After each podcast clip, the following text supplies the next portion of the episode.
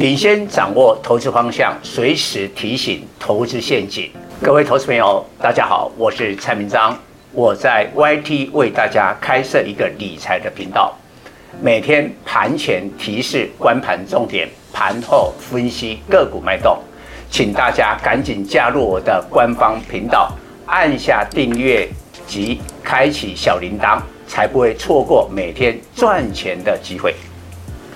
蔡总盘中跟你有约哦，赶紧扫描右下角 QR code，加入蔡总官方 LINE@ 粉丝团，留言贴图小爱心，就可以顺利完成报名哦，名额有限，速抢速赢。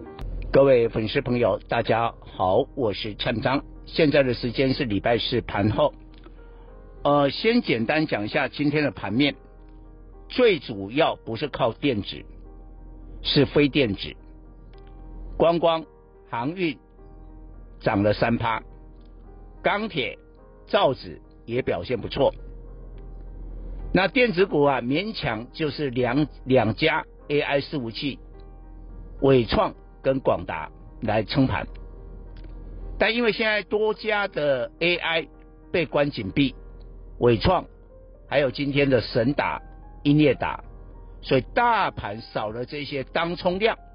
量缩到三千一百多亿，大盘指数小涨四十八点，收在一七一六四。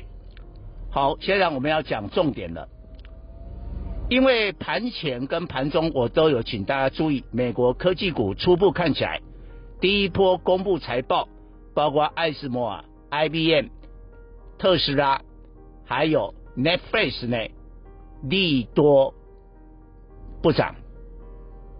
这个表示啊，美国科技股股价的基期太高了。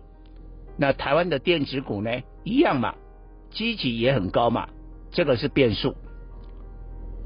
但是呢，下午的台积电法说会，那就做出了答案了。本来我认为台积电的法说会，即便二度下修今年的财政目标，但是呢，是可以接受的，毕竟有 AI 嘛。但是没想到整场的法说会听完以后，我们发现跌破眼镜，台积电的法说充满了利空。那第二季的这个财报 EPS 七点零一啊，上半年呢、啊、将近十五块，这个都已经成为过去式，不是重点。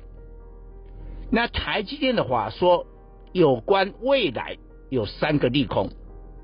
第一个，大家关心的第三季的这个营收财测，只有季增九趴，大家说应该要季增个十趴啊，而且第三季的双率是下滑的，以毛利率来说，五十一点五到五十三点五，比第二季的五十四点一趴更低。那样呢？第一个原因可能是台湾电力成本的增加。第二个原因，听说台积电现在三纳米它的良率不高，只有五十五帕。良率不高的话呢，很多费用都要自己吃下了。这第一个利空。第二个利空，不是台积电自己把今年的营收给第二度的调降，现在年衰退一成，他还把全球的晶圆代工也调降了。第一次就前一次了啊。全球晶圆代工产值衰退了七到九趴，还好嘛哈，个位数。现在最新的修正呢，要衰退十五到十七趴，哎，这个就两位数了。所以难怪你可以理解，成熟制程的晶圆代工六七七零的力积电，上一季呢本业是亏的，力积电跟联电都以成熟制程为主啊，今天股价都破底哎。也没涨到，已经都很麻烦的，还破底啊！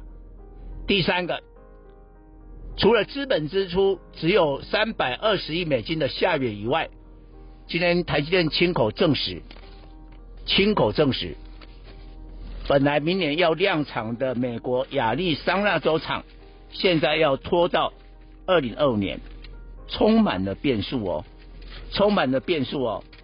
所以在这样的情况之下，蔡总初步判断，哇，米亚仔，台积电可能会影响到整个台股。除了本身股价有一个下跌以外，还要拖累了大盘，尤其拖累谁？那个涨多的电子股啊，除了 AI 链以外，还有很多电子股涨太多啊。台积电那么好，都下修财测，那你呢？会不会涨过头？这样的一个前提之下，就是蔡总最近讲的，资金开始要转向了哦。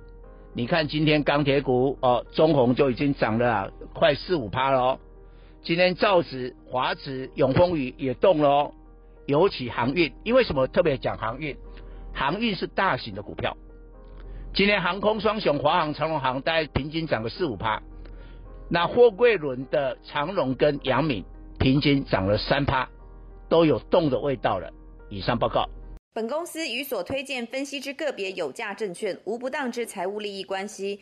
本节目资料仅供参考，投资人应独立判断、审慎评估并自负投资风险。